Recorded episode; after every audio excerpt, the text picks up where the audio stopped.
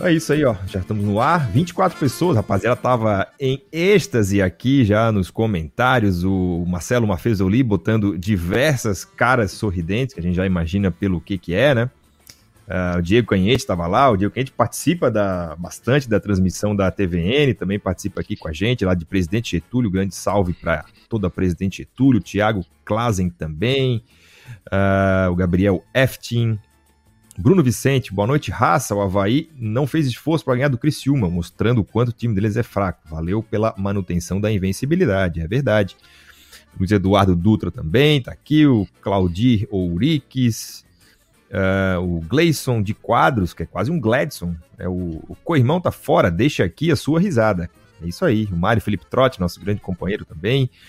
Uh, hoje o, o Luiz Gustavo aqui que hoje o Borges e o Xavier vão tomar um escão. Ah, o Borges tá no, tá no chinelinho hoje, né? Tá com, tá com CK alto, então ficou de fora. Mas eu tô aqui, né, finalizando o feriado, tomando um, um negocinho aqui só pra gente, né, bater um papo. O professor Rafael Nilson, é, Rafael Nilson Rodrigues também tá aqui, lá do IFSC, que buena, choradeira é grande. É, acabou o jogo, eu botei lá na, na Eldorado de, de Criciúma, o pessoal estava quase que aos prantos lá falando desse rebaixamento. Enfim, Troféu Debate está no ar, né? Boa noite, pessoal. Começando mais um Troféu Debate, hoje 21 de abril de 2021, 10h50 da noite. Hoje vamos no modo mais 18, né? No proibidão, uh, até altas horas, falando de Cristiúma 0, né? Havaí 1, 11h51, exatamente. Obrigado pela tá correção. Uh, falando aí desse Criciúma 0, Havaí 1, resultado que colocou, né? O Havaí já estava classificado, mas consolidou o Havaí na terceira colocação aí do campeonato catarinense, enfrenta a equipe do Próspera na, nas quartas de final do Catarinão. É, quem está com a gente aqui hoje, Fabrício Daniel. E aí, Fabrício, boa noite. Boa noite, Rafael, Vinícius, Felipe. E vamos comentar, né? Uma vitória do Havaí. Sempre é bom uma vitória. E as perspectivas para o mata-mata, né? Também vamos conversar um pouquinho sobre a o rebaixamento do Criciúma, queira ou não queira, é um grande do estado aí que nunca tinha caído e, e caiu aí. Então acho que vamos conversar sobre isso tudo aí até altas horas. Abraço aí, pessoal. É isso aí, até altas horas aí, fiquem com a gente, né? Compartilhem essa transmissão com seus queridos entes. É, quem tá com a gente também é o Vinícius Belo. E aí, Vini? Tempo que não aparecias por aqui, sempre um prazer te ter aqui com a gente. Boa noite, Xavier. Boa noite aos amigos do Troféu Debate, Fabrício, Felipe. É, depois de um longo e tenebroso inverno aí retor retornando, né? E aproveitar é, para saudar inicialmente é, o Troféu Debate, os programas anteriores, eu tenho acompanhado todos. A formação está espetacular, os programas estão espetaculares, o Fabrício está muito bem. É, o, quem mais? A Fernanda Chu também, né? O, como é que é o nome do, do Moza. O Moza Paranhos. Moza, Moza, isso. Moza também, muito bem. Felipe é Silva aqui, participou esse é tempo também, né, Felipe? Ô, Vini, é que aqui a contratação é pontual, amigo. Vem e veste Exato, a camisa, não tem. Exatamente. Então. O nosso NIF é muito criterioso. Tem Ronaldo. Criterioso. É, tem, tem acompanhado, o nível tá altíssimo. O nosso Felipe Borges, cracaço, né?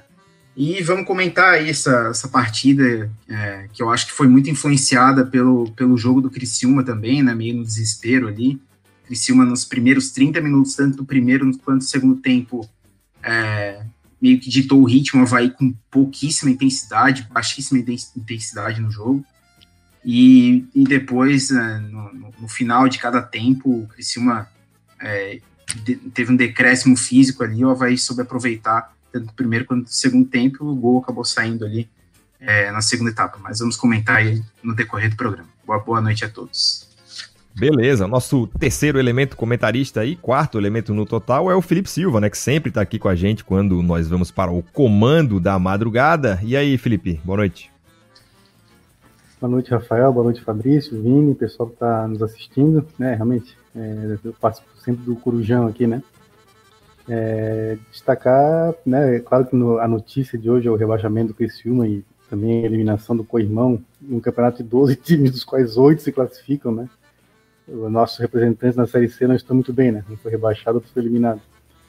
Mas destacar que o Havaí chegou ao sétimo jogo seguido sem sofrer gol, né? Passou um pouco batido, né? Mesmo com um time né, um pouco mexido, né, com o gurizada entrando no fim do jogo, mais uma vez o Havaí não sofreu gol. Aliás, uma boa partida do Gladson, hein? Eu que sou um crítico ao Gladson, fez uma partida muito boa hoje. E agora é o mata-mata com o Próspero, né? O Havaí franco favorito. Acho até que o Havaí estou bem nesse emparelhamento aí, né? E, pronto, já vão colar minha declaração no vestiário do Próspero. Acho que o Havaí acabou estando bem né, nesse emparelhamento, pegou um adversário, acho que. É, não mais. Assim, acho que é o menos perigoso de todos, né? É isso? É isso, é isso. Primeira participação aí dos nossos comentaristas, né? Então, é, com resultados aí é, da noite, o, o Coirmão empatou em 0x0 com o Marcílio Dias e acabou ficando de fora, ficou na nona colocação. O Havaí venceu o Criciúma lá em Criciúma por 1 a 0 O Juventus venceu a equipe do Concórdia por 2 a 1 né? O Concórdia fez a parte dele, entre aspas, né? Pro, pro Criciúma, mas o Criciúma não se ajudou. O Exílio Luz venceu o Joinville por 4 a 3 Esse golzinho aí no final do, do Exílio Luz foi quem tirou o, o antigo Figueirense da classificação. É, complementando a, a rodada, a Chapecoense fez 5 a 0 no Metropolitano. E o Brusque venceu o Próspero, nosso próximo adversário, por 3 a 1 A classificação, então, terminou na né, primeira fase com a Chapecoense com 26 pontos. Brusque em segundo com 22, Havaí em terceiro com 21, Juventus em quarto com 18.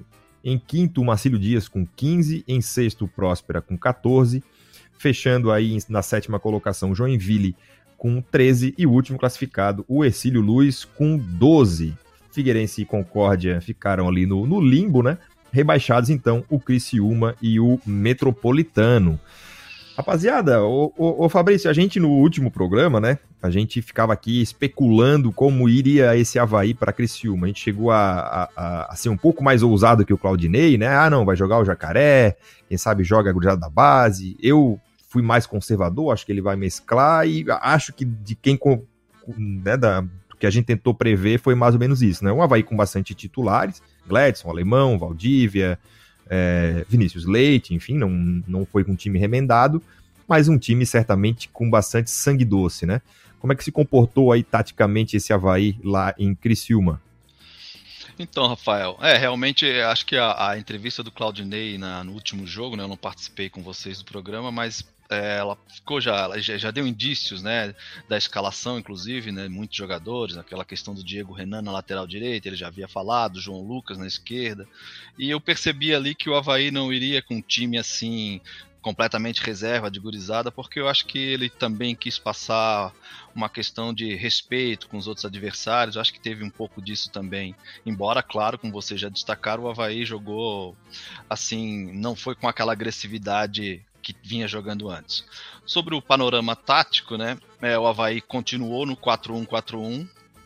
Só que hoje, de cara, houve uma mudança assim que não havia ainda acontecido durante todo o campeonato, né? Que foi o Valdívia jogar por dentro como meia do 4-1-4-1, né? Isso aconteceu, inclusive quando eu vi a escalação, eu pensei que seria um 4-2-3-1 com o Wesley e o Jean Martin alinhados com o Valdívia sendo o meia centralizado, mas não foi, né? Na verdade, o Valdívia jogou na posição do Marcos Serrato, né? Ali realmente falta é, agressividade para o Valdívia na marcação. Ali, aquela posição ali no 4-1-4-1 exige que o meia jogue, mas também tem uma agressividade na marcação. E o Valdívia não consegue fazer isso, né? Então, a mudança, né, a, a, contusão do Vinícius Leite acabou um pouco por melhorar o Havaí, porque o Serrato entrou, agressividade na marcação, que não foi aquela dos outros jogos, até por todo o contexto, né? Mas a agressividade aumentou com o Serrato ali, com o Valdívia indo para o lado esquerdo. O Havaí conseguiu então roubar mais bolas, conseguiu ser mais agressivo. E, e hoje eu estava fazendo até um exercício aqui que eu vejo muito quanto eu tento perceber quanto o, o time chega ao último terço do campo, né? Hoje eu, eu não, obviamente não faço sempre esse levantamento, mas hoje eu estava fazendo, até a entrada do Marcos Serrato, o Havaí tinha chegado ao último terço do campo quatro vezes só. E com a entrada do Marcos Serrato, é, o Havaí conseguiu no primeiro tempo, acho que chegar 14 ou 16 vezes no total, ou seja, foi mais do que o dobro que com o Valdívia naquela posição. Então, aumentou realmente a agressividade. Obviamente que o Havaí, no jogo todo, ele só deu um chute no gol, que foi gol de pênalti, né? no gol, no gol, que as outras finalizações foram para fora. Então, mesmo com a agressividade aumentada, ampliada, a construção no terço final do Havaí foi, foi, foi, foi fraca ainda, né? Foi, foi bem fraca ainda. É... No segundo tempo, o Claudinei, o Havaí começou também meio molengão, tal. O Criciúma foi meio desesperado para frente. O Havaí, é, a partir da substituição ali das entradas dos garotos, melhorou um pouco essa questão de agressividade, né? O, o Lourenço ali, o, os meninos que entraram foram mais agressivos, né? A própria saída do Valdívia, aliás, sobre o Valdívia um parênteses, né? Eu, eu, provavelmente eu acho que quando ele jogar nessas posições que tiver um atributo de marcação grande para ele, né, ele vai corriqueiramente ser substituído no segundo tempo, ou por cansaço, e ou, né, e, ou por cansaço e por conta de má atuação mesmo, né? Então acho que hoje ficou isso mais claro.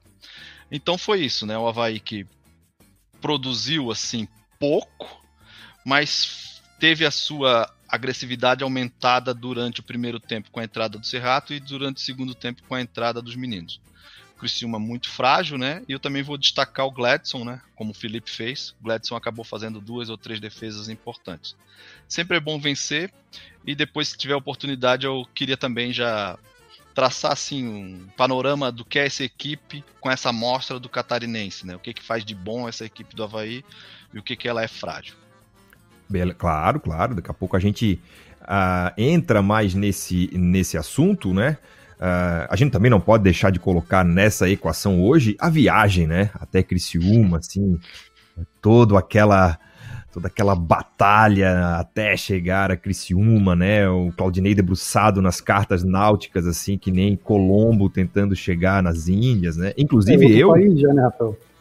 Eu, eu, passou, da, passou da ponta da laguna ali, outro país já, inclusive, claro. né? E eu, estou, eu ah, como, como, dizia o Miguel, se eu sou presidente do Havaí, eu ficava lá para jogar com o Próspera. Porque tu imagina duas viagens até Criciúma na mesma semana, humanamente impossível, né? O Júnior Dutra, a gente leva numa UTI móvel até Criciúma lá, né? Para ele chegar lá tranquilo, né? Ou numa daquelas incubadoras daquele filme Passageiros, lembra que, que dura 100 anos a viagem, o cara acorda no meio lá acho melhor a gente criar uma câmara daquela para levar o Júnior Dutra até Criciúma.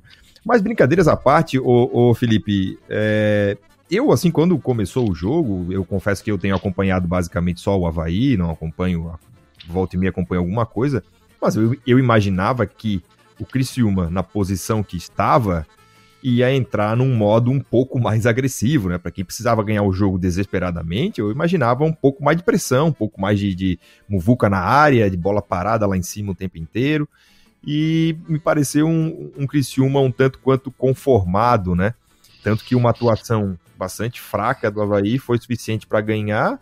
O Havaí teve um, um gol é, feito ali, né? Perdido pelo Gabriel quase que na pequena área, depois ele sofre o pênalti, mas mesmo assim o Havaí ainda teve mais chances, assim, talvez claras do que o próprio Cristiúma. Teve a cabeçada do Renato, teve aquela outra chegada do Renato lá que ele driblou o alemão. Uh, enfim, o teu panorama desse, de, desse jogo e o que, que, tu achaste dessa fragilidade aí do, do, do adversário? Pois é, eu também não, não consigo acompanhar muitos jogos do Criciúma, mas também achei que eles iam, iam, iam começar o jogo mais no modo loucura, psicopatia e caos, né? Era a última carroça.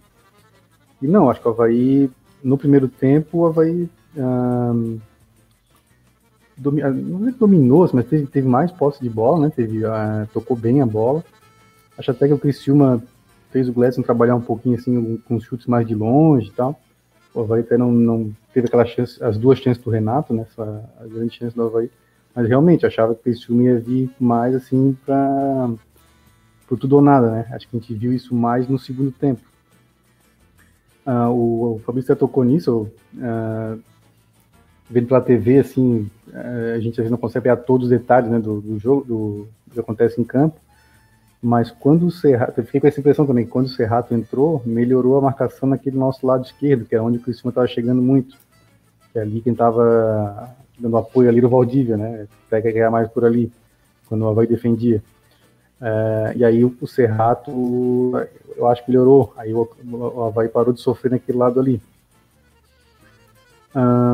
eu acho que assim, no segundo tempo, acho que até ali uns 20 e poucos minutos, aí sim o Criciúma veio com tudo para cima, né? É, e, dominou, até comentei no, no Twitter que o Havaí tava pedindo para tomar gol, porque a bola tava ali passando na frente da área e tal.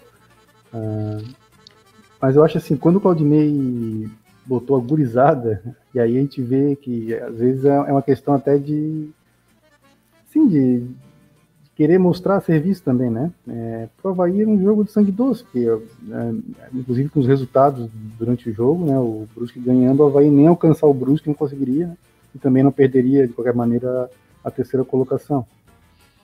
Então, senti um marasmo, assim, no segundo tempo no time do Havaí, sabe? Até de alguns jogadores, né, que, por exemplo, eu defendo, né, que deve, devem ter mais oportunidades de time titular, como o Jonathan, por exemplo.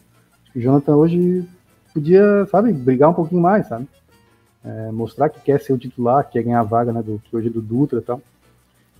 Então, quando entrou ali Gabriel, entrou é, Gustavo, próprio Lourenço, começou a entrar a gurizada, eles começaram a mostrar serviço, né? É, é, e aí o Havaí voltou a equilibrar e a melhorar no jogo, né? E, e criou, inclusive, a chance do, do gol que o Gabriel perdeu e do pênalti em jogadas com essa, essa gurizada, né?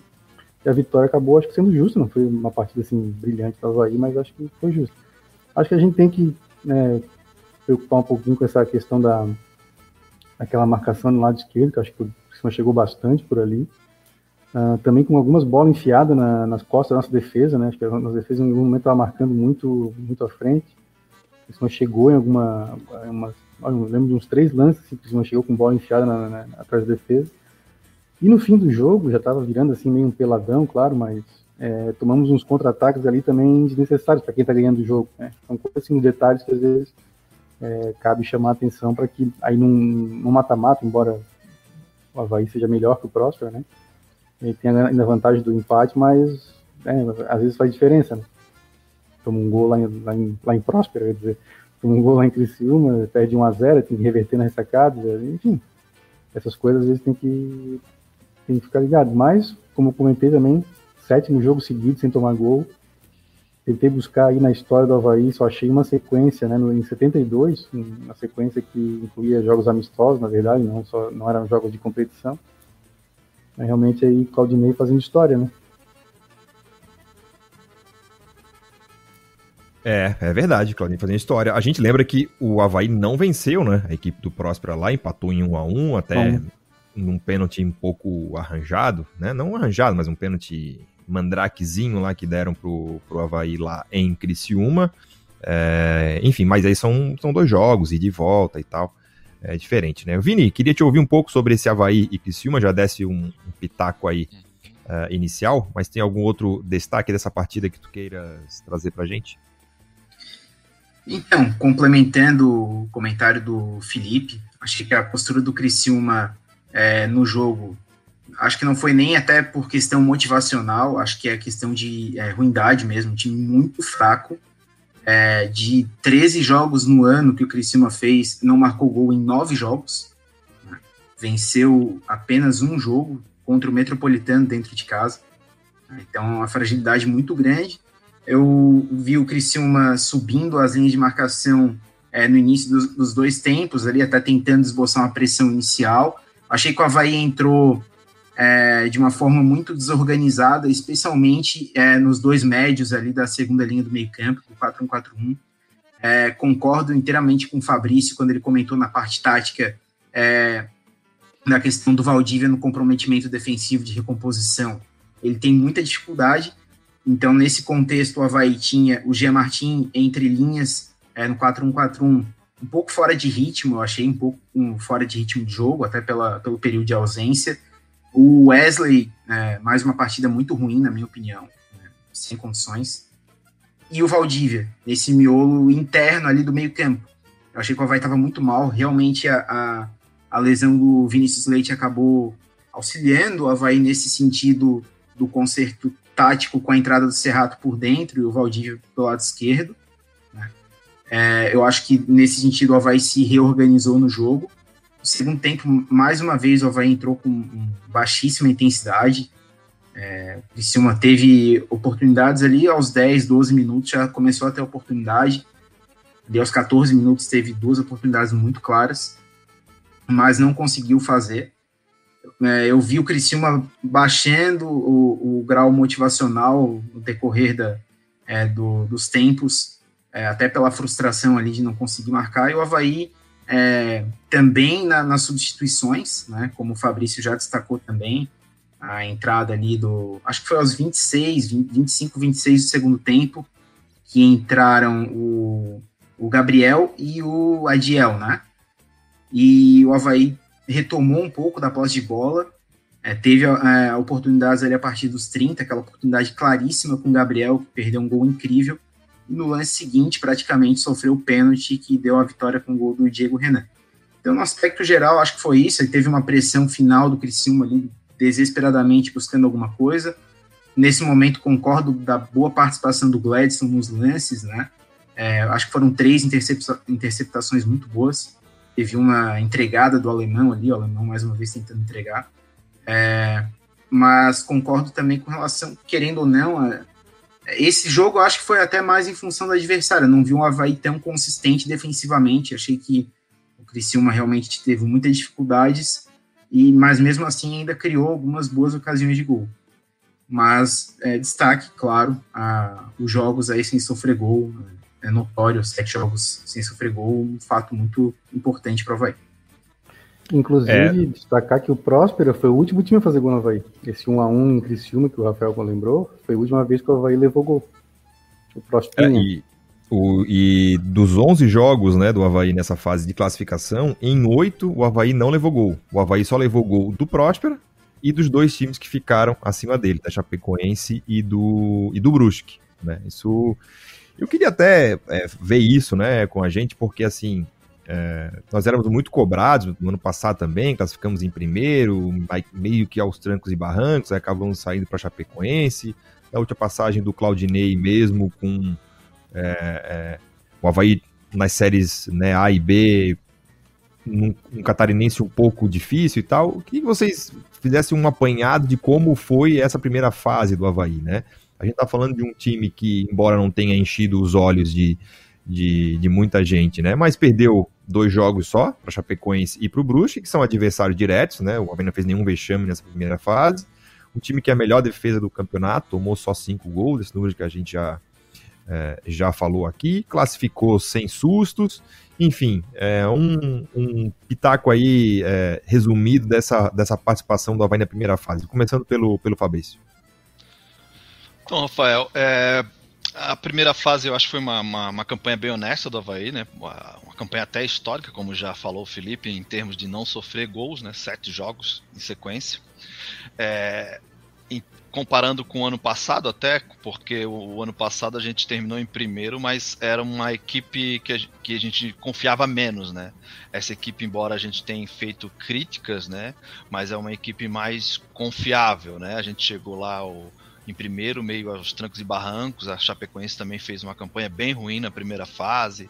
Teve tudo isso. Foi aquele golzinho do Lourenço lá em Concórdia, né? No empate 1 a 1 que fez o Havaí dormir. Até o intervalo, inclusive, o Rubens Angelotti tinha falado na rádio, né? Que não, o campeão vai ser o Brusque, que era o primeiro até então. Aquele gol do Lourenço, combinado ao, ao resultado do Brusque, que o Havaí ficou em primeiro. Então, com o investimento atual do Havaí, é, eu, eu espero, no mínimo, semifinal, tá? Mas assim, é final, tá? Porque eu entendo até que o, o Brusque também tem uma equipe forte e tal, mas o nosso investimento é maior, a gente já tem tempo de trabalho com o Claudinei, então eu acho que naturalmente a gente tem que chegar na final. Acho que com a, se for com a Chapecoense, claro que aí todo resultado é possível, né? Desde que façamos aí partidas boas. Aí o resultado é uma equipe, são duas equipes que acho que a Chapecoense está até um pouquinho à frente em termos de qualificação de elenco, talvez, porque é uma equipe que vai jogar a Série A. Mas foi uma campanha honesta e bem aceitável do Havaí, claro. E é, eu acho que tô confiante que a gente vai chegar à final, inclusive. Beleza. Felipe, é, houve uma evolução aí ao longo dessa primeira fase? Tu acha que o Havaí termina mais pronto é, para essas quartas de final? Eu acho que o Havaí começou bem, vamos lembrar os dois primeiros jogos o Juventus e o Figueirense. É, o Havaí ganhou, não, não foi uma goleada, depois foi um 2x0 e um 1x0, mas jogando muito bem. É, a começou bem empolgado e depois o, time oscilou, né? Fez alguns jogos é, bem abaixo, mas termina né, essa, essa primeira fase voltando a jogar bem. Né? Jogou na Copa do Brasil contra o Cascavel, né? Que fez uma virada de chave ali, né? Contra o Ercília fez um jogo bem seguro também, não foi assim um espetáculo, mas fez um bom, um bom jogo. E hoje, um jogo que não tinha assim, grandes obrigações, né? É, não dá pra dizer que jogou mal, véio. fez uma partida boa e, e, sai com a, com a vitória, né? E saiu com a vitória e, né, e mais uma vez sem tomar gol. Eu acho que isso é o que dá mais assim é, ânimo, né, para esse mata-mata, saber que o Havaí nessa reta final voltou né, a, a ressurgir. A campanha em si eu acho normal, é, eu até acho que o Havaí teria condições de ficar à frente do Brusque, né? Que tudo bem, é um clube que está subindo bastante aí, né? Nos últimos anos, mas é, o Havaí ainda está à frente, né? Em investimento, em, em, time.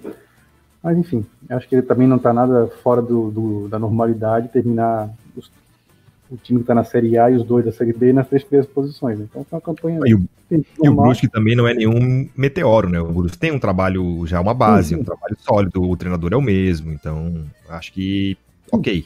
Né? Sim, é que o Havaí também não, não mudou muito o time, né? De 2000, da temporada 2020, que terminou agora em 21 para cá, o treinador já estava aí também, então não teve grandes mudanças. Acho que o Havaí poderia ter, ter melhor, mas enfim, Acho que a, a, a parte defensiva está muito bem. O ataque é curioso, né? Porque o Havaí faz poucos gols, é, mas não é um time defensivo, pelo contrário, né? Um time que marca o campo de ataque, um time que tem posse de bola. Tem que ajustar, tem que. Acho que falta qualidade mesmo no ataque para nas, nas conclusões, né? Mas enfim, é, enfim, como comentei, acho que terminar termina em alta, né? Essa, a primeira fase é, é bom para a gente já chegar embalado no, no, próximo domingo. É, eu vi no Twitter que o Rodrigo Santos postou que vai ser às 7 horas do jogo, a Bahia Próspero lá em Criciúma, no domingo. O jogo da TV deve ser a Chapecoense contra o Cílio Luz. Então, no próximo domingo a gente já começar né, com, bem embalado essa, essas quartas de final. Beleza. Ô, Vini, é, o Havaí terminando é, em terceiro lugar. Eu, na minha avaliação, o Havaí ganhou também alguns nomes que até então não contava. Acho que né, passa a contar com o Gabriel. O Marcos Serrato é uma grata surpresa, vamos dizer assim, porque acho que nem quem contratou contava que ele ia fazer um campeonato bom, como ele, como ele tem feito. Uh, enfim, dá o teu, o, o teu quadro geral aí desse, desse primeiro turno. É, acho que até na linha do que o Felipe Silva comentou, a questão dos dois primeiros jogos e na sequência foram duas derrotas, né? É, e teve um, um, fator determinante nesse entretempo desses dois jogos na queda de rendimento, na minha opinião, que foi a saída do Foguinho. O Foguinho que era um jogador muito importante no esquema tático do, do Claudinei, nesse esquema de 4-1-4-1, porque ele justamente fazia o, o área-área, né? E ocupando os espaços e dando intensidade no meio-campo, apesar de não ser um jogador tecnicamente brilhante, é, e conseguindo fazer esse sistema de jogo funcionar.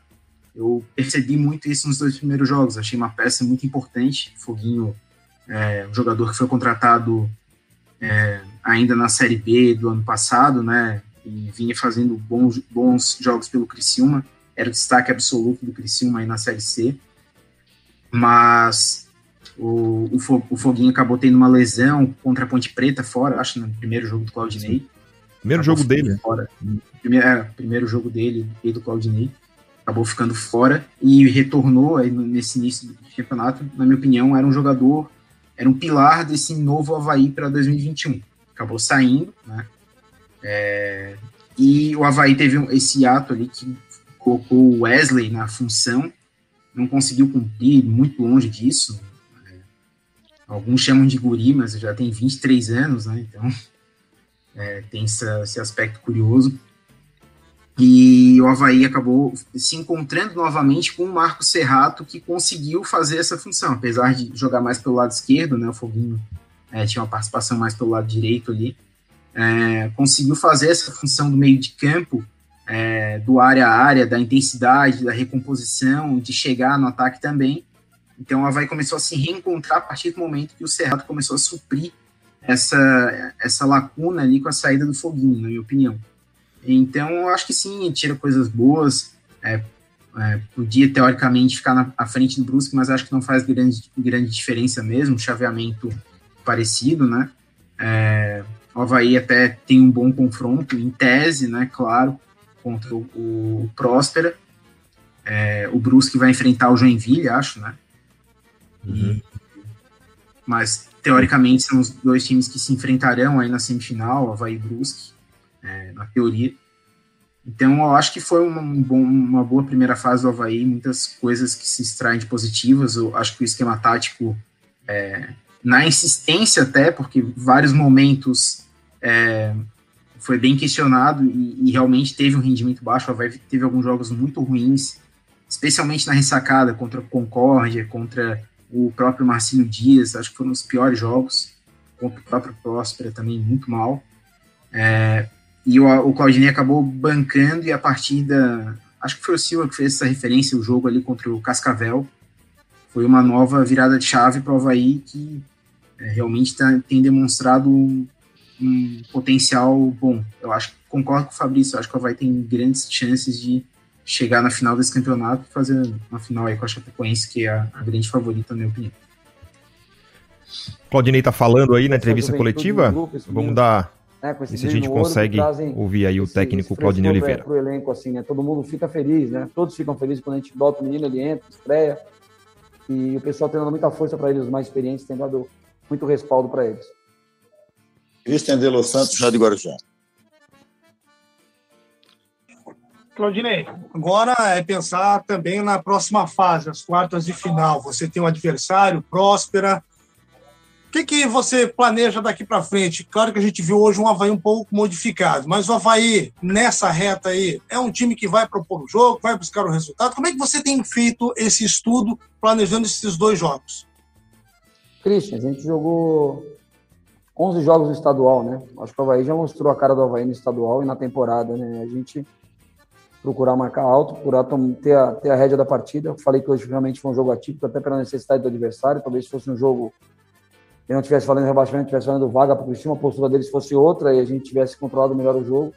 Né? Eles, eles conseguiram nos, nos, causar algumas dificuldades, mas o objetivo nosso vai ser sempre ter mais posse de bola, criar mais com o adversário, proporcionar poucas chances ao adversário. Isso é o Havaí do ano, né? A gente não pode agora pegar o recorte de uma partida e a gente achar que a gente vai mudar o jeito que a gente vinha jogando. A gente vai procurar manter, lógico, que tem o adversário do outro lado, né? o próximo é um adversário qualificado, fez uma boa campanha, né? é um adversário com um jogo muito físico, né, que marca muito bem. E a gente vai tentar fazer um jogo bom como fizemos aqui contra eles, né? A gente fez um jogo bom aqui apesar de um a um. Fez um jogo bom, podemos ter vencido. E tem que continuar o que a gente vem fazendo. O objetivo nosso do Havaí na temporada é sempre procurar jogar melhor com o adversário, criar mais chances, ter mais posse, ter mais finalizações. A gente vai buscar aqui para frente todos os jogos e procurar ir sempre com força máxima daqui para frente, porque eu já, como eu já falei, o objetivo nosso é tentar o título catarinense. Podemos não conseguir, mas vamos não vamos poupar esforços para tentar, tentar conquistar o título. Cadu Reis, Rádio CBN. Aldinei, você teve a perda do Vinícius Leite ainda no primeiro tempo do jogo, né? E o Gledson acusando dores musculares em alguns momentos. Desde o início do segundo tempo, já o Rafael Pereira passou a executar os tiros de meta. Há preocupação em relação ao Gledson e alguma resposta sobre o Vinícius? É a questão do Vinícius, a gente vai esperar o posicionamento do DM, foi uma pancada, né? Que ele levou um, um lance bem de interpretação ali. Eu acho que talvez é um lance, se a gente tivesse o VAR, talvez fosse até um lance para expulsão, pela, não vou dizer que o alemão teve a intenção ou foi maldoso, mas acabou atingindo o Vinícius de uma forma muito perigosa ali. Mas, enfim, é, a gente vai esperar o parecer do DM, pancada, a gente tem que esperar um período aí para a gente ver como é que ele está. E com relação ao Gledson, assim, a questão da série de bola com o Rafa era até estratégica, a gente treinou uma série de bola com o Rafael por dentro para como o Cristiano estava adiantando três jogadores e estava ficando mano a mano na, fase defensiva, o Rafael tem essa bola longa boa. A gente trabalhou algumas situações já no treino de ontem com o Rafael.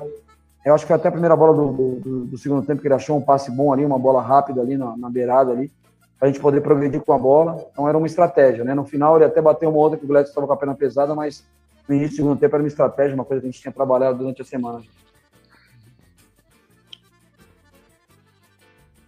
Fechando, Simone Malagoli.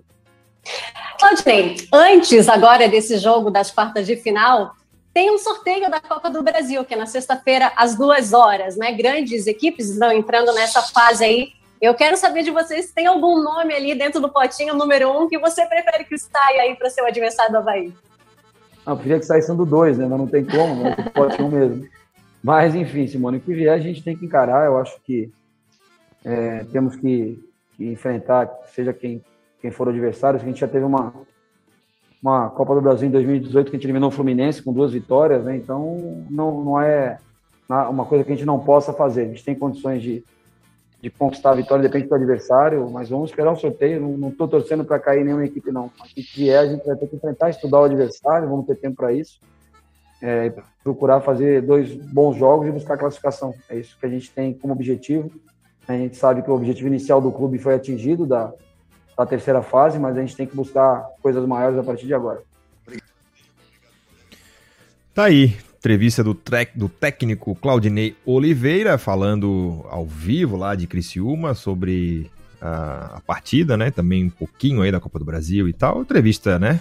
Protocolar, já que é, foi, foi bem rapidinho aí, certa agoniada para ir embora, já que a viagem de volta vai ser um, uma verdadeira cruzada até Florianópolis. Mas, enfim, Uh, deixa eu dar uma passada na rapaziada aqui que estava acompanhando, né, enquanto a gente falava sobre o jogo e sobre o, o campeonato.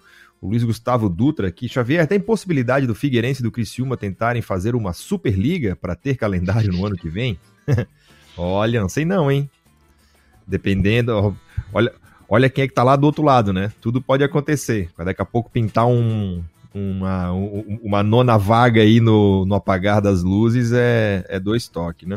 Ô, Rafael, é. os clubes ingleses deram para trás, né? Só ficou, acho que o Real Madrid e o Barcelona Juventus, eles podem convidar o Figueirense e o Criciúma para integrar lá, o reparte. Uhum.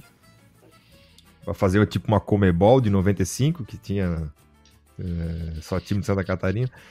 Uh, o Bruno Vicente aqui, ó, o alemão do Criciúma se rebaixar mais um já pode pedir música no Fantástico. Tá na hora de aposentar. Ele é o, o, o, o He-Man dos, dos pobres, né? O, o, Rafael Moura, que tem um recorde de rebaixamento aí. É, o alemão tem dois rebaixamentos em cinco meses, né? O Figueirense caiu em é. novembro, é, aquele jogo contra o Vitória, e agora cinco, em dia 12 de novembro. Agora dia 22 de abril, cinco meses e dez dias depois ele cai de novo. Tá, tá bem, tá bem. E ah, o Criciúma, Xavier, guardou a vaga do, do Figueirense para a Série C, caiu no lugar deles no ano anterior, né, em 2019. Quem sabe tá guardando mais uma vaguinha para o Figueirense aí na ano que vem. É, é, acompanhando aqui, ó, o Gustavo Franco acompanhando após os jogos o Troféu Debate, sempre boas análises. Obrigado, amigo. Obrigado por estar aqui com a gente. Pessoal avisando aqui da coletiva.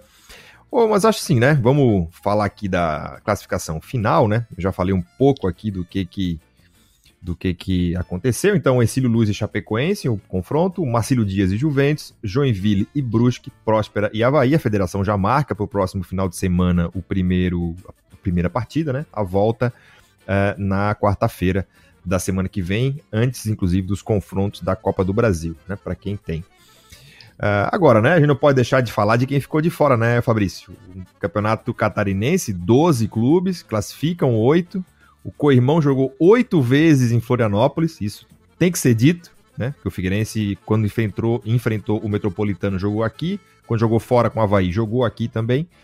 Fez duas viagens aí muito menores do que as cruzadas feitas pelo Havaí.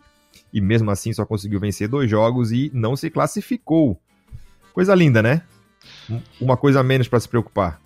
É, embora eu também acho que se tivesse classificado ia tomar duas pauladas da Chapecoense pelo nível de futebol que eles têm apresentado.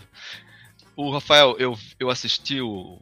Todos nós assistimos, obviamente, o clássico e eu fiquei assustado assim com o que eu vi do Figueirense. Acaba que depois até melhorou um pouquinho, mas eu fiquei muito assustado, fiquei impressionado, na verdade, porque mesmo quando o Figueirense pegava a bola que tentava ir para o ataque contra o Havaí, é, notava assim uma desqualificação tão grande que eu percebi assim, não, isso não, não é possível, eles não vão conseguir fazer gol e nós, o time deles é, é muito tem falta falta muita qualidade. E aí depois que surgiu ali os números tudo por meio daquela aquele pedido de recuperação judicial, né, que saíram os números da, da folha de pagamento, tal, que são números ali que parecem de time assim da terceiro escalão, né? Do, do, do, segundo escalão, tem, vamos separar em dois escalões aqui o, o, campeonato catarinense de times bem pequenos do campeonato catarinense. Então, o fato do Figueirense não, não ter lutado muito para não cair, eu acho que já foi um lucro para eles, porque embora, claro, eu entenda, né? São oito times, né? E o campeonato tem times muito frágeis, né? Mas foi um pouco, é um pouco assustador, assim, o impressionante a falta de qualidade do Figueirense, né? Realmente é uma fase bem difícil do Figueirense. Eu acho que o Havaí tem que é, aproveitar realmente essa fase para ultrapassar todos os quesitos que for possível com relação ao Figueirense, porque é uma fase bem ruim que eu acho que vai demorar dada a situação financeira deles, né? Inclusive agora com o processo de recuperação judicial, onde os limites que a justiça impõe, né, é, são, eles precisam ser seguidos, né? Caso contrário, a, a, o acordo judicial ele tem que ser é, desfeito. Então, eu acho que isso vai durar bastante. O Havaí tem que aproveitar essa fase para a gente ultrapassar eles em todos os sentidos, falando de números, né? É, porque tem uma coisa, né, né Fabrício, que assim, a, a torcida do, do co-irmão, né, é, ela é muito crente em tudo que se fala, né? E, e, o Fabrício é da área da contabilidade, eu já tentei ler um pouco aí sobre o assunto, né? Recuperação judicial é medida para quem tá na pior. Então, é assim, claro. vai ter muito torcedor do Figueirense que está comprando a ideia de que a recuperação judicial é uma espécie de congelamento do pagamento das dívidas, beleza, não preciso pagar credor e agora eu vou fazer time para subir. Não, não é assim. Recuperação judicial, a justiça fica em cima, ela pode nomear é, é, interventor de fora caso não cumpra o, o, os acordos. Então tu imagina, né? Eles vão sentar à mesa com todos os credores, os credores vão aceitar ali a, a, recuperação. Aí eu tô lá devendo tal, aceitei aquela recuperação com o clube e de repente o clube contrata um jogador de 80 mil reais. Não, não vão deixar isso acontecer, entendeu? Então, é, é eu gosto quando esse assunto vem à tona, porque qualquer douradinha na pílula eles já ficam, ah, não, agora. E eles estão conseguindo vender a ideia de que a recuperação judicial é uma baita estratégia de gestão, né? Tipo assim, pô, agora sim vai entrar no, nos eixos e assim. Foi a última, foi a última saída, na verdade, né? Sim, Porque depois imagina... disso é só insolvência, não tem mais nada. É, né? isso que tu tá falando aí, é, eu, também é engraçado que às vezes começavam os anos, as pessoas falavam, a imprensa mesmo, falava assim, é, ah, tem que começar do zero. Esquece a dívida, começa do zero, organiza a casa, como se os credores não estivessem batendo a porta a todo momento para cobrar o que tem de direito. Então, isso, isso, numa, isso numa recuperação, no acordo judicial, é o que é importante, né? Porque você trabalha com aquele orçamento de forma mais segura, né? Isso é importante, mas obviamente que nenhuma empresa, nenhuma entidade quer passar por isso, né? Porque isso aí é a última Sim. saída. Não, assim, tu, uh, tu vai pegar aí, historicamente, empresas, companhias, até o caso que o Figueirense utilizou para fazer a recuperação era de um colégio, né, que tinha essa... E aí alega que ele tem uma, uma importância social, mesmo sendo uma entidade privada e tal.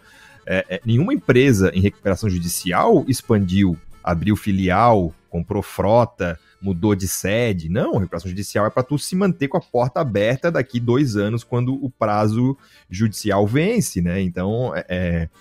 Enfim, mas é bom, deixa se iludir, deixa, deixa achar é. que vai vir bastante coisa, porque a realidade é isso, ó. A realidade é fazer time com 200 mil reais, brigar para não cair no catarinense. É, a realidade é essa, então.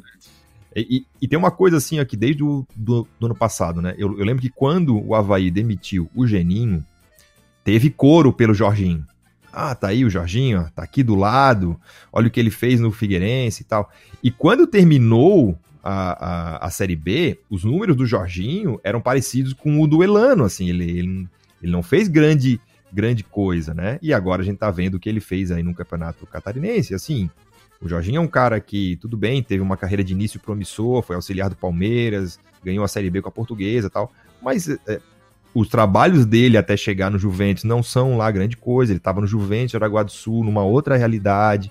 Então, é também interessante para a gente analisar, porque é sempre assim, né? A gente já caiu nessa com o Pingo, ah, tá aí, ó, baita trabalho, contrato Pingo. Aí houve o Vaguinho Dias, o, o foi lá, levou o Vaguinho Dias. E aí, né, é, é diferente, assim, tu, tu treinar um, os times com essa realidade é, e tu treinar um time como o Havaí, Figueirense, Criciúma, e, que, que são times de massa, né?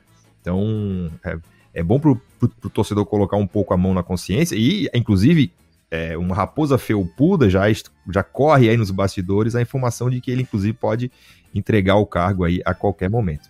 Mas diga lá, Vini, tu tinhas desmutado aqui, eu te interrompi. É, isso. É. Na verdade, ia comentar nesse sentido do Jorginho também, né? Esse fetichismo do futebol propositivo, digamos. Então, pega um, um, um exemplo é, que nem o do Jorginho, que tem uma, uma carreira aí é, de muitos trabalhos ruins em sequência, inclusive desaparecimento completo do cenário nacional, foi parar no Juventus de Aragua do Sul. Então, faz um bom trabalho ali, como tu comentasse, aí já vira uma solução é, no Figueirense não, não, entregou absolutamente nada. Aí, aí que entra a questão desse fetichismo, porque sim, ele fazia escalações bem ofensivas até certo ponto, é, alguns jogos no 4-2-4, mas uma situação totalmente descabida pelo próprio nível do time, né? Não, então, assim, acho que é. é o, o, Vini, o Vini é, se vende aqui muitas vezes na imprensa a ideia de que, assim, não, ele fazia um baita trabalho no Palmeiras, aí o filho dele faleceu, e faleceu de maneira é, trágica, aí ele meio que entrou em período sabático e apareceu no Juventus aqui 10 anos depois. Não, ele tem uma carreira, né? Ele tem um histórico aí para colocar na mesa. É, o ponto alto dele até acho que foi a Barcelusa lá, né? Fez, acho que chegou a 80 pontos na Série B, não lembro, mas foi uma grande campanha. E depois ele não, não aconteceu. Ele passou pela Chapecoense aqui, inclusive, né? E não aconteceu. É, eu não sei, eu acho um trabalho muito fraco, não, não, não, apostaria em nenhum momento. Então, sei lá, eu, acho esse um pouco, um pouco essa questão de fetichismo por uma ideia tática por si só e não pela análise concreta time. Claro, né, jogar propositivo é muito, muito legal, muito importante, né? Que se tem essa ideia, mas o difícil é executar, né?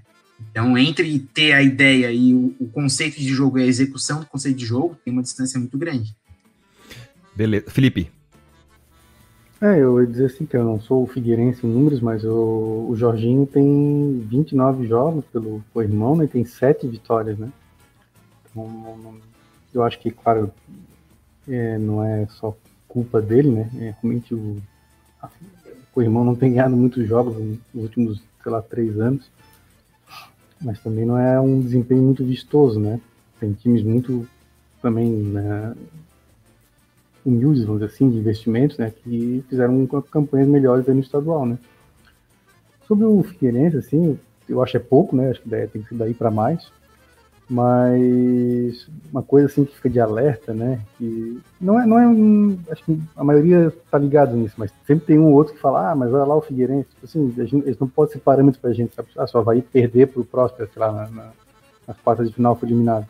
Ah, mas pelo menos não foi que nem o Figueirense. Cara, o nosso parâmetro não pode ser o Figueirense, né? É o nosso rival histórico, mesmo que, que caia aí para a Série B, não que nós estejamos torcendo, é, continuar sendo rival tal, mas é, não, não, pode ser o parâmetro, né? Vai ter que olhar para cima, né?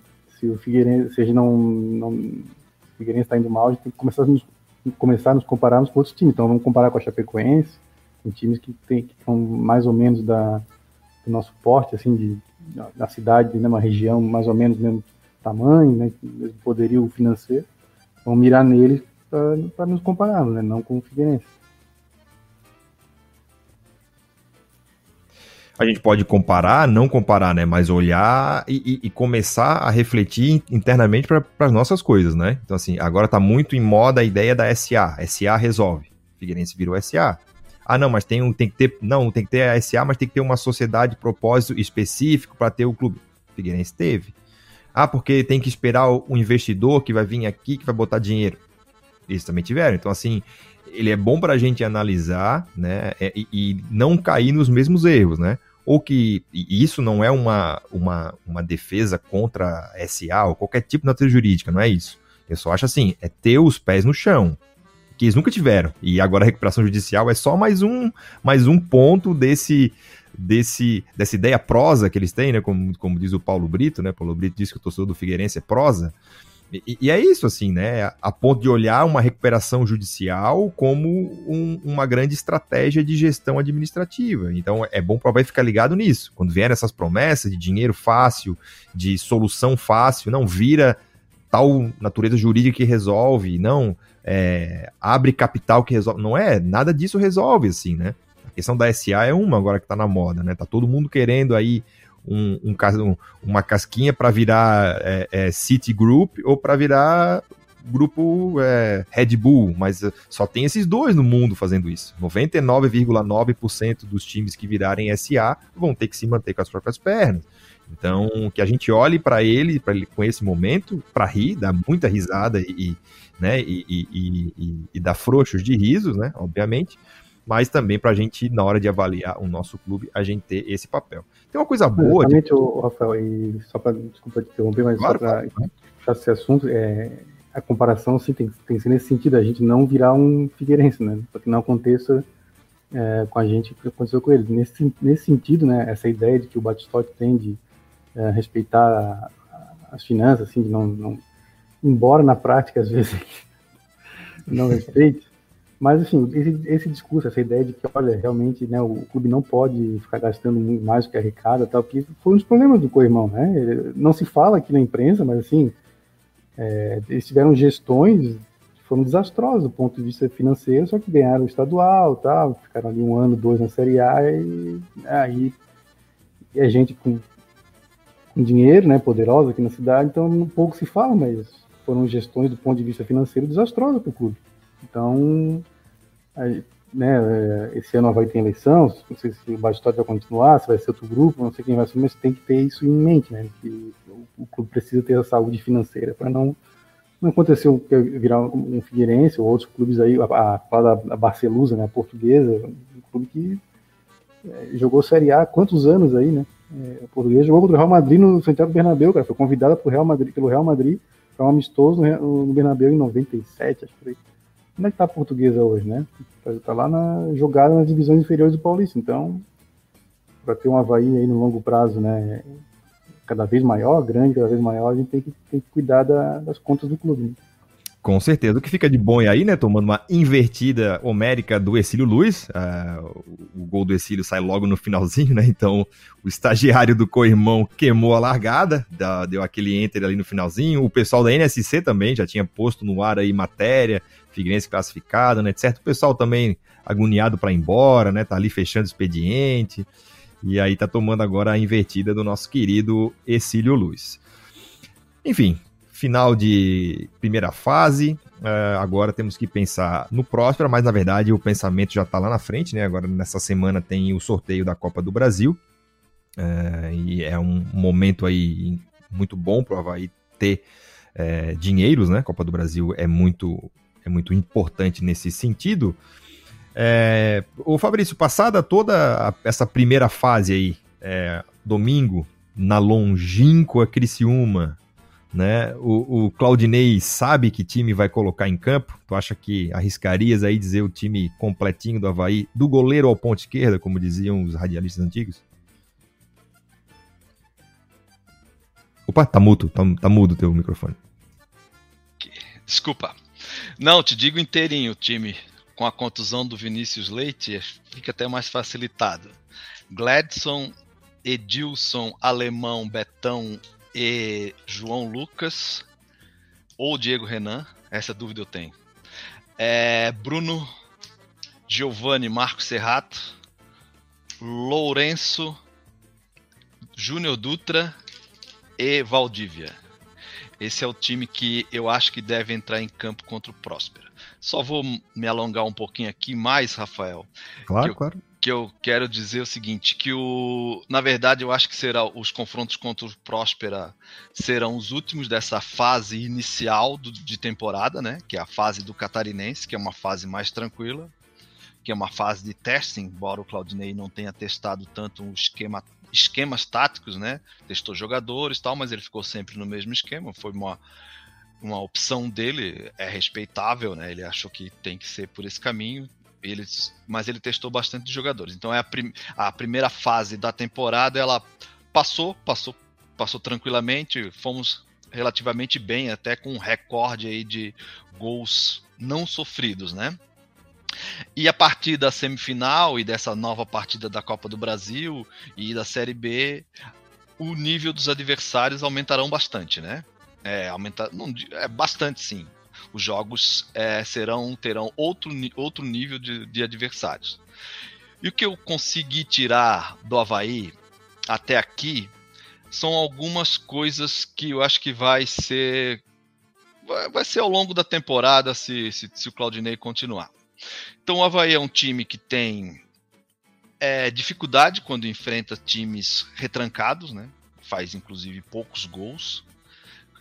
É, é um time que ele nunca tinha acontecido hoje, isso, mas hoje aconteceu. O, o Silma marcou bem adiantado em algumas partes do jogo, os zagueiros do Havaí, quando tinham posse de bola.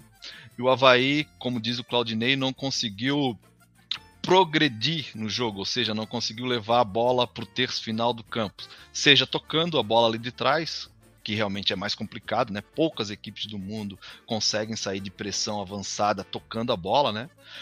Seja por conta de esticões, né? Tipo, Liverpool não consegue sair tocando de trás, mas ele consegue achar Salah e Mané direto por meio de lançamento, né? Sempre quando a gente achava por meio de lançamento, os nossos atacantes perderam a bola. As nossas idas ao terço final de campo foram sempre frutos, às vezes tocando a bola, mas sempre fruto de interceptações ou de rebotes já no meio campo ou de roubadas na bola à frente. Então, essa é a maneira que a gente chega à frente interceptando e roubando bola. E isso a nossa criatividade, que é o ponto mais forte desse time, né? É um time muito agressivo na marcação, sem marcar atrás, ele marca frente, mas ele é bem agressivo. Então ele consegue fazer interceptações, consegue roubar bolas, inclusive no terço final, e aí criar algumas oportunidades e com essa marcação agressiva também sofrer poucos gols. Agora, uma coisa que nos deixa preocupado é que nós tomamos poucos gols mas fizemos poucos gols. E fizemos poucos gols contra equipes frágeis.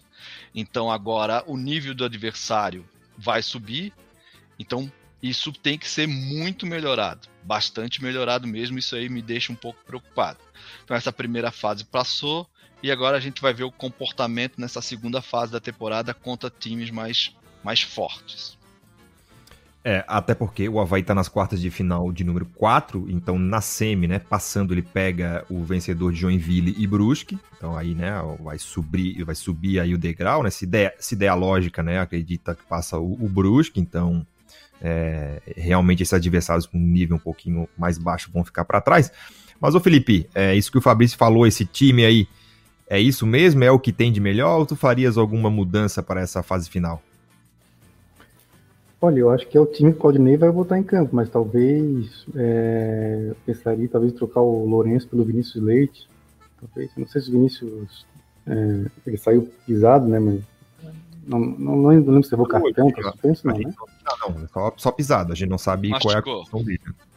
É, se tiver em condições, eu acho que ele poderia jogar. O Claudinei gosta do Lourenço, né? O, o, o Borges fala muito nisso, né? O Lourenço dá uma, uma contribuição grande na, na parte defensiva também, né? É, mas eu acho que o, Vinícius Leite tem, tem feito boas partidas, jogou bem contra o Cascavel. Hoje, pouco tempo, mas estava é, uma boa partida. Essa é a minha única dúvida. Mas de resto, acho que esse é o time aí mesmo. E na, na, esquerda também a dúvida entre o João Lucas e o Diego Renan. Acho que o João chega mais na frente. É, nos jogos que o Diego Renan que eu vi, ele pouco contribuiu na frente, né? Talvez isso eu colocaria talvez o João Lucas por causa, de, por causa disso. Também tem mais estatura, é mais alto, né, para jogar de bola aérea pode ser importante. Porque tecnicamente eu não vejo assim grande diferença também entre um e outro. Então, eu, eu acho até que por ele ter jogado hoje, ele, ele é o titular da posição, né? O próprio Claudinei já tinha adiantado no jogo passado que iria jogar com o Diego Renan na direita e o João Lucas na esquerda. Então, por ele ter uhum. entrado 20, 25 minutos aqui é, contra o, o Exílio e ter entrado ontem e ter entrado hoje como titular, acredito que o João Lucas seja o titular da posição. Uhum. Mas... Rafael, agora assim, eu já comentei em outros programas, né, eu não tenho a, a capacidade de análise né, que o Fabrício Borges, Moura, tu tens, né? Enfim, eu sou mais na opinião do senso comum. Mas é uma coisa assim que, que me chama a atenção no time do Havaí é como os laterais participam um pouco, assim, do, sabe? O Edilson participa mais, eu acho. Eu vejo o Edilson participar mais, mas assim, Diego Renan, né, o Yuri, o Yuri é complicado, né? O Yuri é até bom que não participe da, da construção ofensiva. Né? Mas é, eu, lembro, eu sempre falei que o João Lucas foi mais à frente, cara, foi acho que dois lances, sabe? Não, é, nossos laterais não, não chegam muito na frente, não, nem para jogar pelo meio, às vezes, né? Tipo, às vezes tu vê em outros times, né? Lateral que não, não é aquele que vai no fundo, né? Quem vai no fundo é o extremo, ele faz mais, puxa para o meio. Mas eu, eu, não sei se vocês têm essa avaliação também, que nossos laterais poderiam participar mais do, do jogo, né? Na parte ofensiva do time. Não, Felipe, eu inclusive já num dos programas aí, uns dois ou três programas atrás, até falei isso até no final do programa, assim, uma, uma recordação que eu tive para falar no final do programa, que realmente a contribuição deles é muito pouca, né? O Edilson, embora já veteranão, como diz o Borges, né, gordinho, porque eles jogam nos outros times eles estão magros, mas vem para cá provar ele, fica gordo. Eu não entendo isso. Aí ele tem, tu vê que ele tem uma contribuição mais de passe, né? É, é muito é um jogador, Fabrício. É, ele, ele realmente é um jogador diferenciado, né, com relação ao plantel do Havaí, né, embora já mais veterano, então ele ainda tem uma contribuição de passe. O Yuri, que é o que se propõe, que, se, que consegue chegar mais à frente, porque tem mais força, velocidade, mas quando chega lá também ele não, não constrói nada, né. O Diego Renan, ele às vezes até se esconde do jogo, né, ele fica lá só atrás, e o João Lucas ele, ele, ele, quando ele chegou, eu pensei assim que fosse um jogador sinceramente melhor, porque ele fez uma série A completa pelo Ceará de titular, o Cruzeiro até levou ele, mas ele parece que cada vez cai mais assim o rendimento dele. Como diz o Felipe Borges, eu ainda não digo isso, mas o Felipe, eu já tô com saudade do capa. Eu ainda não digo tanto, mas olha, é, é complicado. Tu tá resistindo, tá resistindo é a eu tô resistindo porque é o capa, cara. Mas olha, é, é realmente complicado. Ô Fabrício, e complementando, até tava comentando com relação ao time que deve ser escalado pelo Claudinei, eu acho que ele vai de Diego Renan. O João Lucas teve uma dificuldade muito grande hoje na marcação. Criciúma, é. praticamente é. todos os lances do Criciúma foram pelo lado esquerdo da defesa do Havaí. Praticamente todos. Então teve uma dificuldade muito grande ali, acho que ele vai avaliar. E eu concordo com o Felipe, eu acho que tem uma participação muito baixa, até por conta das características individuais. São laterais muito pesados, é, laterais que é, têm pouca intensidade.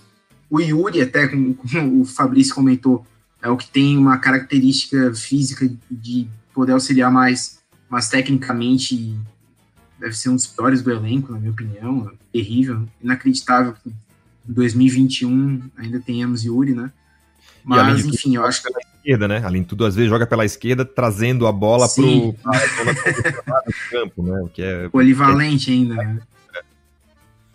É, Mas o... é, eu acho que diz muito pelas características individuais mesmo. É, eu acho que é muito em razão disso. E é uma, uma coisa que atrapalha o time do Havaí.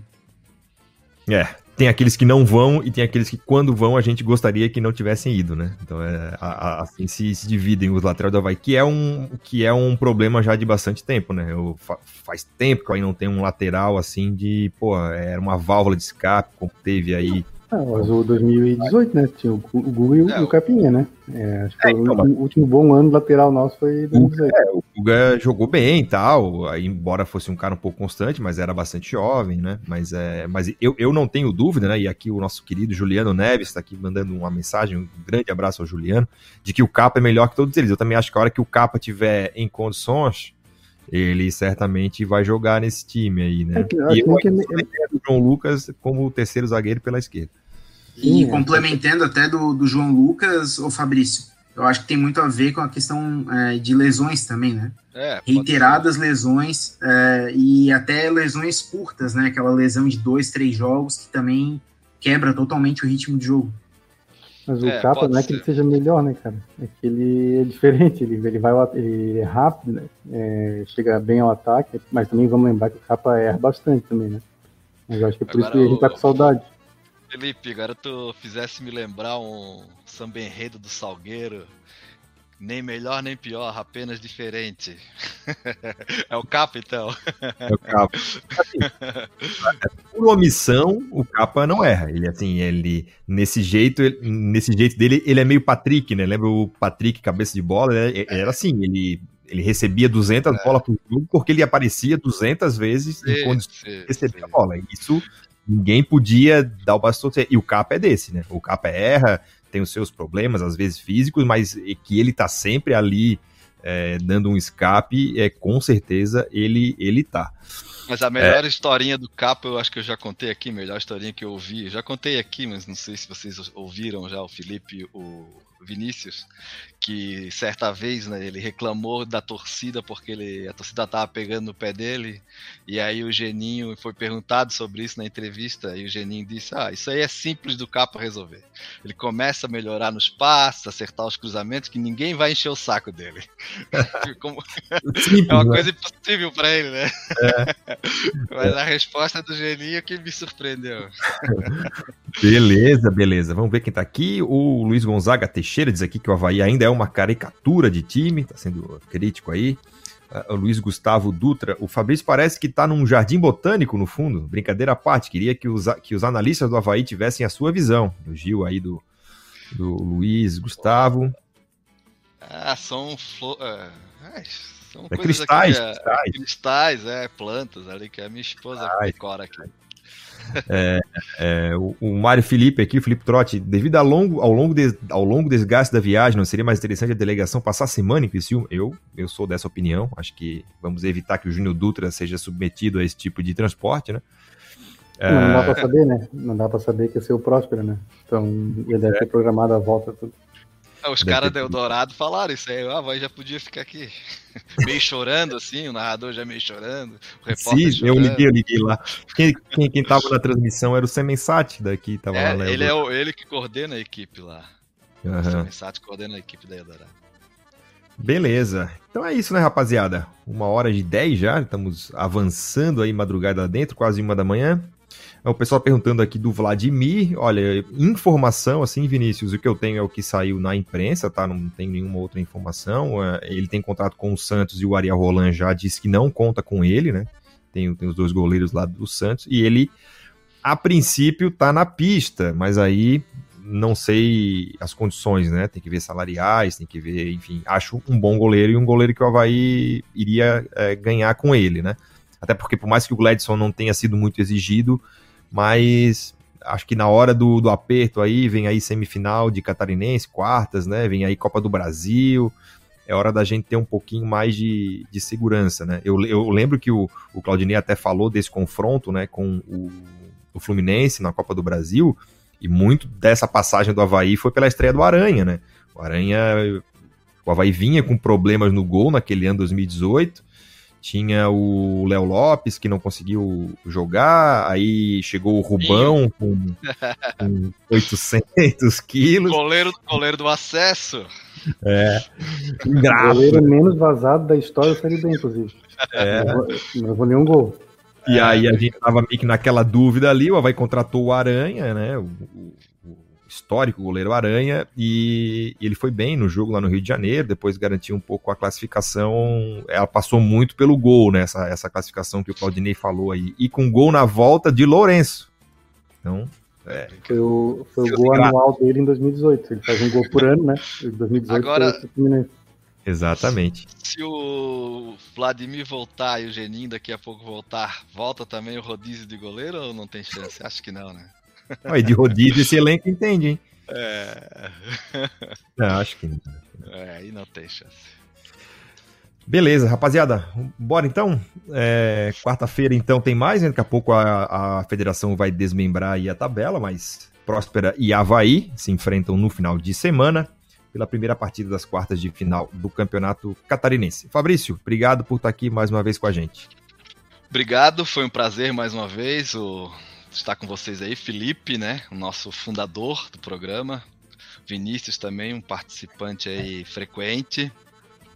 Um abraço para Fernanda, pro Mozart e pro nosso grande comunicador do YouTube catarinense, Felipe Borges, né? A nossa grande é. estrela, que hoje está de folga merecidamente, só vem jogo grande. Abração, pessoal. Valeu, ah, valeu. Rafael, Rafael, só para deixar uma coisa bem clara, né? A gente aqui está em, tá em constante monitoramento do futebol do Havaí, né? Teve até um nosso ouvinte aí, internauta, que falou que Havaí ainda é uma caricatura. Vamos, vamos ver, vamos, vamos avaliar, vamos, vamos ver como vai se comportar agora contra equipes mais fortes. Eu acho uma coisa que tu falasse no programa atrás, olha, a gente também já jogou campeonato catarinense muito mal contra esses mesmos adversários. Então, jogar bem, então a gente tem que não foram todas as partidas boas, mas algumas foram boas, foi uma classificação boa, segura. Então não, não dá para desprezar tudo que o time fez. E eu fui sempre muito crítico.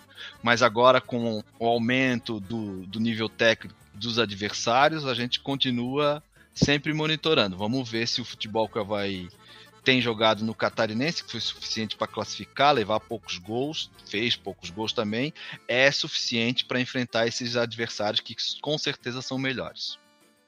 Beleza, beleza. Obrigadão, Fabrício. Vinícius Belo, obrigado, meu querido. Mais uma vez por estar aqui com a gente. Sabes que a casa é tua, né?